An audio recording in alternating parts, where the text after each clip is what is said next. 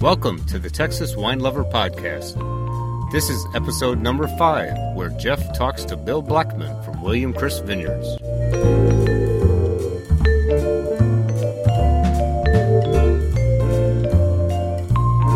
Hi, I'm Jeff Cope, and if this is your first time listening to the Texas Wine Lover Podcast, welcome. And if you're a returning listener, thanks for coming back. In episode three of the Texas Wine Lover Podcast, Jeremy Wilson talked with Chris Brundrett of William Chris Vineyards. Today I'm with the other half of William Chris, and that would be Bill Blackman. Thanks for joining me, Bill. Oh, I'm glad to be here, Jeff. So, in the previous podcast, Chris said you handled the vineyard management here at William Chris. So, tell us about your background in viticulture.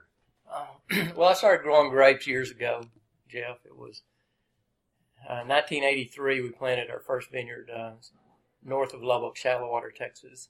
We planted Cabernet, Chenin Blanc, and we just had a little experimental block. It was about 100 vines of, uh, that's hard to even remember now. I think it was Roussanne, but that didn't really go for us, but it was uh, Cabernet and Chenin Blanc, 13 acres in 1983. Oh, that was a, quite a while ago, huh? Yeah, oh yeah. uh, 30, I guess 30 years in the business or so, my daughter said the other day. No, it's 31, Dad. Wow. so, yeah. So, so we asked uh, some listeners of the podcast uh, about any topics they wanted to hear on the podcast, and one person suggested uh, learning like what the process is for a winery contacting a grower through the growing season, what happens, the communication, and then uh, actually all the way to the end where the grapes show up at the winery. And Yeah. it sounds like you have definitely that knowledge with the vineyard experience and obviously the winery experience. Right, So, right. Yeah, you you know, talk us through that process? it's very important for the, uh, you know, vineyards and uh, the winery to, you know, stay in touch through the growing season. Because you never really know changing in weather, uh, crop load, what's going to happen. You know, the winery needs to project what's uh, going to happen at, you know, the end of harvest. And then the grower needs to project, well, what does the winery need? So it really starts before you even plant the, plant your vines. You know, you want to, the winery that you're growing fruit for, you want to grow fruit uh, that they need and they want what's in their program. Um, not saying that there might not be uh, a grape that they, they're not using that they would still love to work with. So, you know, very important to keep in touch with the, the winemaker and the, the vineyard manager as far as, you know, how things are going. You know, you could uh, end up with a hailstorm or a frost and lose half your crop and the winery's expecting so many tons to come in uh, at the end of the year and that you bring in a third of the, the crop and there nobody knows. They've got budgeted in tank space for so so many tons. And so it's uh, very crucial. Uh, here at William Chris we we even work uh, with the managers we we grow about half our production and then outsource the other half with growers we know uh, one grower, Andy Timmons, is a great friend, a great grower up on the High Plains. And uh, but we we constantly talk and talk about management decisions of you know maybe um, uh, if it's rain, you know how much rain you have and uh, irrigation schedules and so forth, which is really on the vineyard management end of it. But that can make a big difference in the end harvest, especially at the end of the season on irrigation when uh, uh, you maybe you don't want too much water, too much uh, water and irrigation on the vineyard because you're trying to ripen the fruit. But it's a fine line of trying to keep the fruit in balance.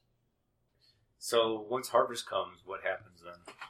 Well, when harvest, you know, it it kind of starts. Um, oh, mid. It depends on where the vineyard is. If it's South Texas, it could start as early as uh, first of July. But two or three weeks out from harvest, you're checking Brix, so you kind of have an idea how the vineyard's progressing, and the winery wants to know that, so it's starting to schedule uh, when this fruit's going to come in. There's, you know, is it going to be in two weeks, three weeks, four weeks?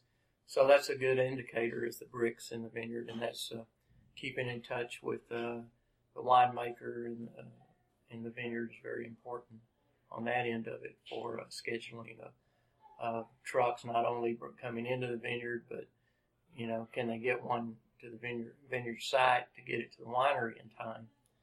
And so three three weeks out, you're definitely talking to the vineyard manager and the winemaker talking together to keep that all coordinated. So you mentioned Andy Timmons, Lost Draw Vineyards. Mm-hmm. So say, okay, it's time. It's time now to bring the grapes to William Chris. What what, what Right, happens there? right. Well, you know, during that time, um, I'll go up to, to Lubbock, you know, a couple of weeks. We'll, Andy and I check Brix together. We walk through the vineyards and taste. We taste fruit. And it gets down to, you know, within a week or so, the flavors are building. And course, I'm here and the vineyards are in Lubbock. So it's a matter of being on the phone and then getting with uh, Chris to, you know, coordinate a truck to get up there and then the coordination of Andy's picking machine, whether you're hand harvesting or machine harvest. Uh, so it just really gets down to the last few hours. You're really doing a lot of communication because maybe, you know, this year we had at the very end, there was that uh, tropical uh, Pacific hurricane came across Arizona on into Texas. And really uh, we we had scheduled to pick like a day. And then we just it was Andy called said well we have to pick now because it's just just time to do. So then you you kind of rush around and, and get everything worked out and uh, uh, get trucks up there get the machine in there and, uh, and get get it out of the field and on into the winery so it's all a matter of if you don't have coordination if you're not communicating with your vineyard manager, your vineyard owners that are producing the fruit for you, you can have some pretty, uh, there can be some downfalls there in winemaking. So when you're you're actually bringing the grapes then from uh, Lubbock to here, or Right, yeah, those- they're, they're, they're put on, um, uh, a truck, a reefer truck, so it's refrigerated, then we bring them down here and, uh, then they're crushed and put in tank for fermentation or small bins that we usually do, yeah. Great. Well, Yeah. that should answer the uh, listener's question there. I think that should give good insight to uh, everybody as far as the process goes. So I really appreciate your time, and thanks for chatting with us. Oh, absolutely, Jeff. Anytime. It's always a pleasure to have you and Gloria here. Definitely. So, so- well, that'll do it for this episode. So until next time, cheers. Thanks for listening to the Texas Wine Lover Podcast. If you would like to read the show notes and see the photos included in a larger size, check out the blog post at texaswinelover.com. Be sure to check out our archive section on the website for previous podcasts. You can also find us on Facebook at facebook.com slash txwinelover. Plus, we are also on Twitter. Please subscribe to the podcast either on iTunes or Stitcher. And if you like the show, please leave a review on iTunes. Join us next time for another episode of the Texas Wine Lover Podcast.